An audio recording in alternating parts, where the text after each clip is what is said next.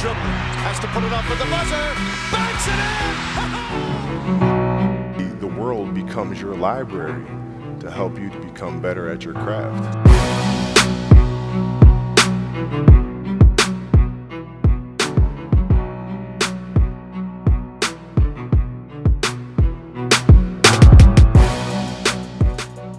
Welcome back to the Kentucky Resilience Lab.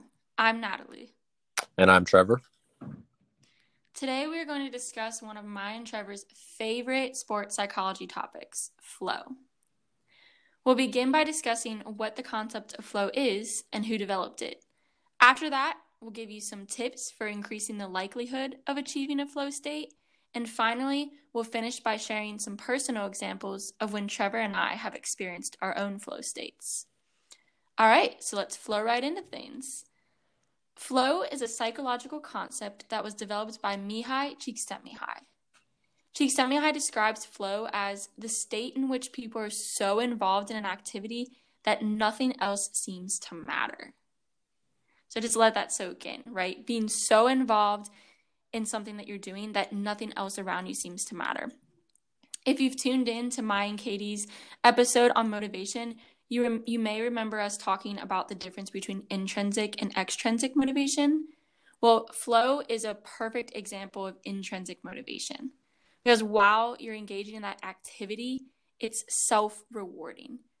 You're not focused on the outcome at the end, you're just engulfed in the process of the activity. It's as if participating in the activity is the reward. And a lot of times, flow is described similar to an optimal experience.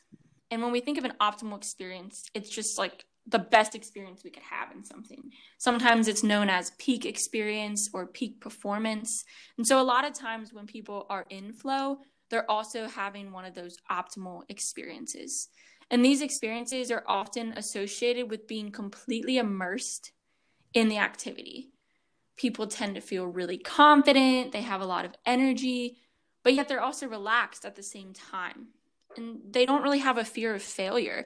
They're just joyful and thinking about their worries, immersed in what they're doing. And because of that, a lot of times people in flow may feel like their movements are automatic, as if they're just simply flowing with ease. Yeah, that that's so true, Natalie. And like, I mean, they're really just kind of these like transcendent um, experiences. Um, and yeah, people also talk about like kind of feeling like invincible or like anything they do, like they, they can't do anything wrong. So they, they really trust their skills. And it just seems like whatever decisions they're making, um, they're just the right ones. And so it's kind of like their body and their mind really are kind of merged together. So there's no like conscious thinking brain going on. They're, they're kind of just um, getting out of their own way. Sometimes we hear that um, in terms of sports psychology. It's like, how can we help our performers like kind of get out of their own way and just let it happen naturally, let their best performances kind of flow out of them, and, and that's what happens in a flow state. Um, you know, these the, without conscious effort, really just this natural ability shines through.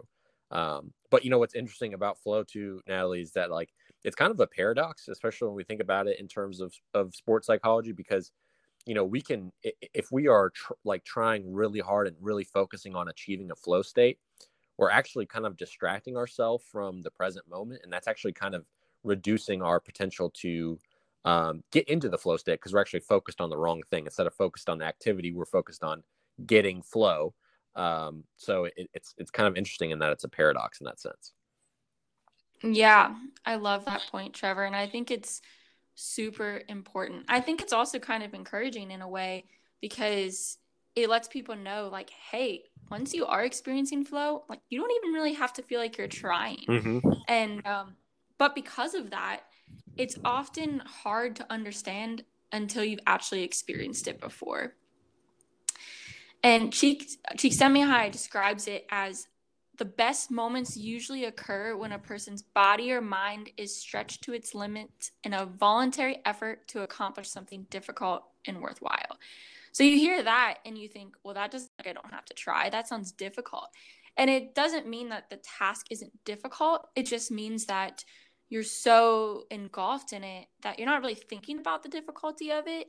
Um, but nonetheless, and this is also kind of a paradox, nonetheless, your body and mind are being stretched to their limits, but they're doing it in kind of a natural way. And it's something that you're voluntarily doing. And so it's something that you want to do. And we all know that we're more motivated to do something when it's something that we personally want to do and uh, something that's worthwhile. And so, therefore, Csikszentmihalyi also describes optimal experience as something that we make happen, right? No one else can make it happen for us. We're the ones responsible for allowing ourselves to be in that flow state. And furthermore, Csikszentmihalyi says, on the rare occasion that it happens, we feel a sense of exhilaration, a deep sense of enjoyment that is long cherished and that becomes a landmark in memory for what life should be like. I love that quote because it just gets me excited about life. And when I think about the times that I've experienced flow in the past, it's like, heck yeah, like that is something that I'm going to remember forever. And that's something that I long to have again. But it ha- it's rare, right? It has to happen um, naturally. It's something we make happen. So you're not necessarily going to experience it all the time. But when you do, you'll know it. And it's something that you're going to remember for a long time. Yeah. So I think, you know, it's interesting, Natalie, the way that we've been talking about it kind of might be a little bit confusing to people in the sense that, like, okay, well, they're saying when you're achieving flow, it's it seems really easy. You're kind of letting it happen, but at the same time, it's something that you make happen and something that's really difficult. Well, here's something I think that can help uh, bring some clarity to that, and it's called one of the key elements of flow, something called the challenge skill balance.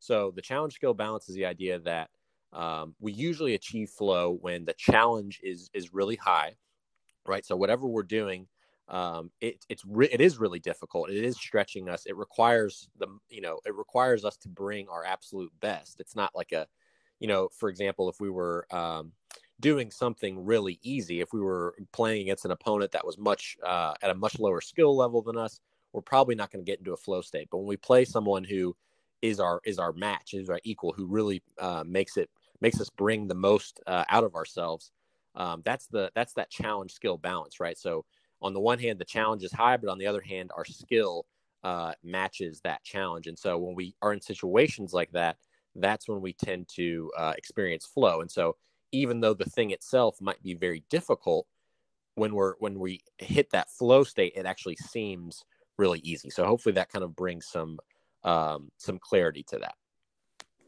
Yeah i think that helps a lot. And hopefully when trevor and i give you some examples of our own hopefully it will make a little bit more sense as well. Mm-hmm. so now we're going to move into giving you some tips for increasing the likelihood of achieving a flow state and we want to put emphasis on the fact that tips that can help increase the likelihood of achieving a flow state because it's something that you don't really know you've achieved it until you have we can't give you like a step by step process of like here's exactly how you achieve flow but we can give you some suggestions for placing yourself in activities that could bring about flow. And so the first thing is these have to be activities that bring you joy. Joy is one of my favorite words, so I'm a little biased when it comes to that, but it's it's so true. I mean, no one can deny that everyone wants joy. And therefore these are activities that you voluntarily want to do. And just as Trevor was alluding to, these activities should be challenging yet achievable. So when you think about some of the activities that bring you the most joy, they're probably not the easiest activities in the world, right? They're challenging, but you enjoy them because you know they're achievable as well. It should feel like your body and mind must work hard, but you should feel equipped with the necessary skills to achieve that activity. That's super important as well. Mm-hmm. And make sure these activities feel worthwhile. Obviously, you know, you're not going to experience your greatest moment in life from something that you don't even think is worth it. And then try to de- decrease distractions, such as worries about things that are occurring outside of the activity. And although it's impossible to completely control these thoughts from coming into your head, you are responsible for how you respond to them. So if you're in the activity and you start to notice yourself thinking about everything else that you have to do that day, that's okay. Acknowledge that you're worrying about that, but then allow yourself take maybe take a deep breath and get back into the activity that you're doing. Recognize the distractions and then put the effort back into engulfing yourself into the activity. And mm-hmm. one thing that might help with this is consider putting your phone away unless you you know unless there might be an emergency that day um, that's super helpful as well yeah absolutely and, and i have a, a few other like kind of concrete tips for reducing those distractions and kind of living in the present moment and and those are two things again that really help you achieve the uh, increase the likelihood of achieving flow.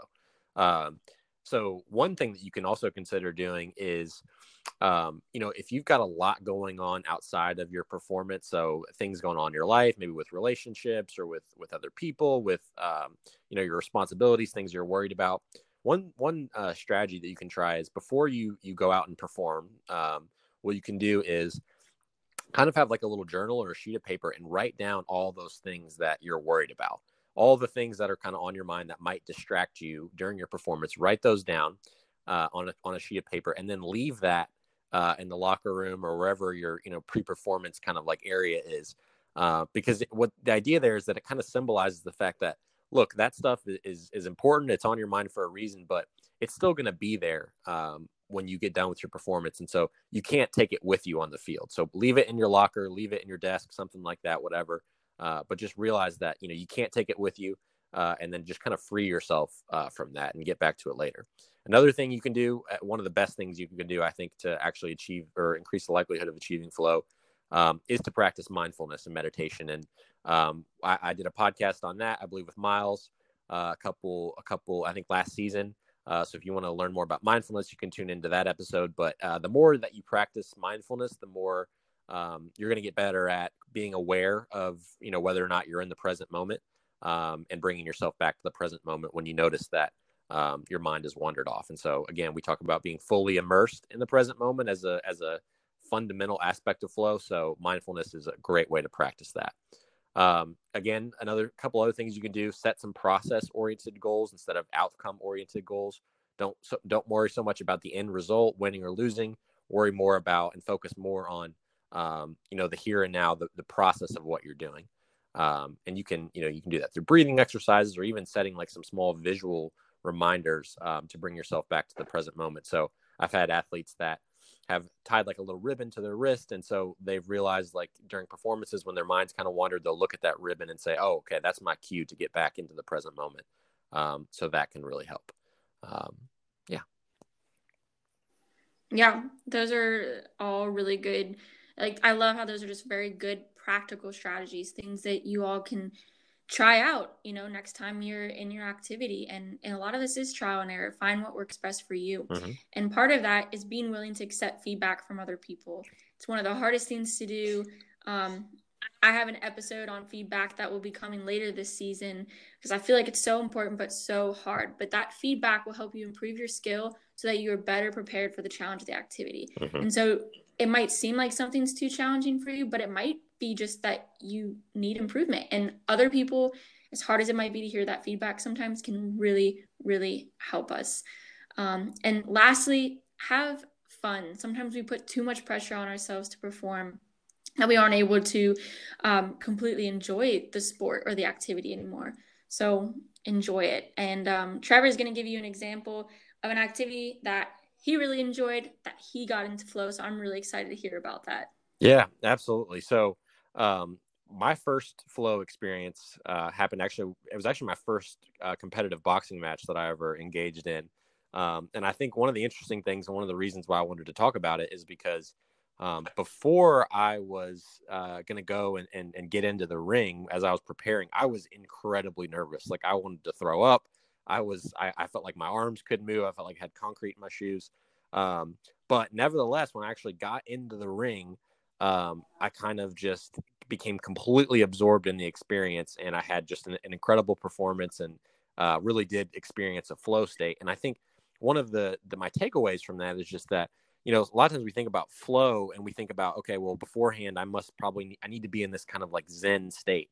I need to feel great. I need to be uh, you know at, at, my best emotionally all this stuff. But you know you don't have to feel that way. You don't have to feel amazing before the competition to experience flow. As long as um, you let whatever those thoughts and emotions that are kind of controlling you as long as you let those go and just immerse yourself and be present in your performance um, you know you can you can not feel the best and still achieve a flow state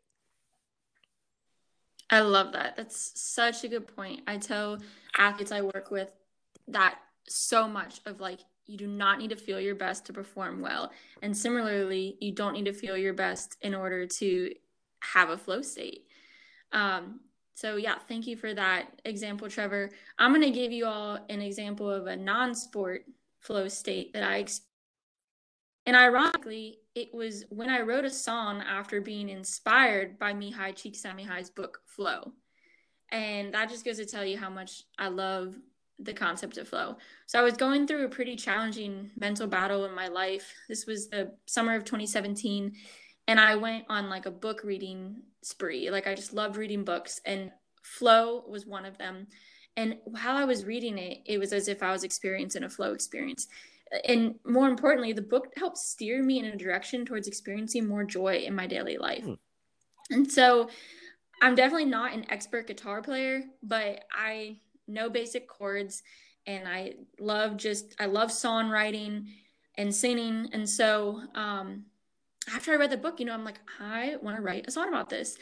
And so I put some words down on paper and like as I was writing the lyrics, it felt natural and almost effortless. It was hard because it was like the first song I'd ever written and I was like, here we go.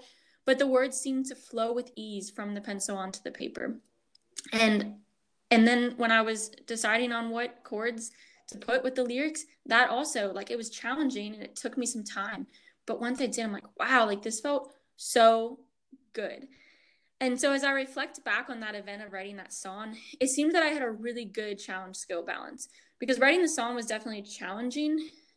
But with the combination of the skills that I did have and the inspiration that I had from the book, the process possessed a sense of effortlessness. And so the joy I experienced from it is somewhat indescribable, but I would definitely always be thankful for Csikszentmihalyi's book and for that experience. So to kind of conclude, you can experience flow in a variety of your activities in life. It could be from your sport, it could be from a hobby or a, a, an art like music or drawing, but it can also just be in your daily work. So be creative, have fun, and we hope that we were able to give you some good tips. And um, yeah, we're excited for you to place yourself in a situation where you might experience flow. Absolutely. Yeah. Thank you all so much for listening. Make sure to um, subscribe to us on uh, Spotify and on iTunes and uh, and leave us a good review if you don't mind. But thanks for listening. We'll see you next time. Yeah. Thank you.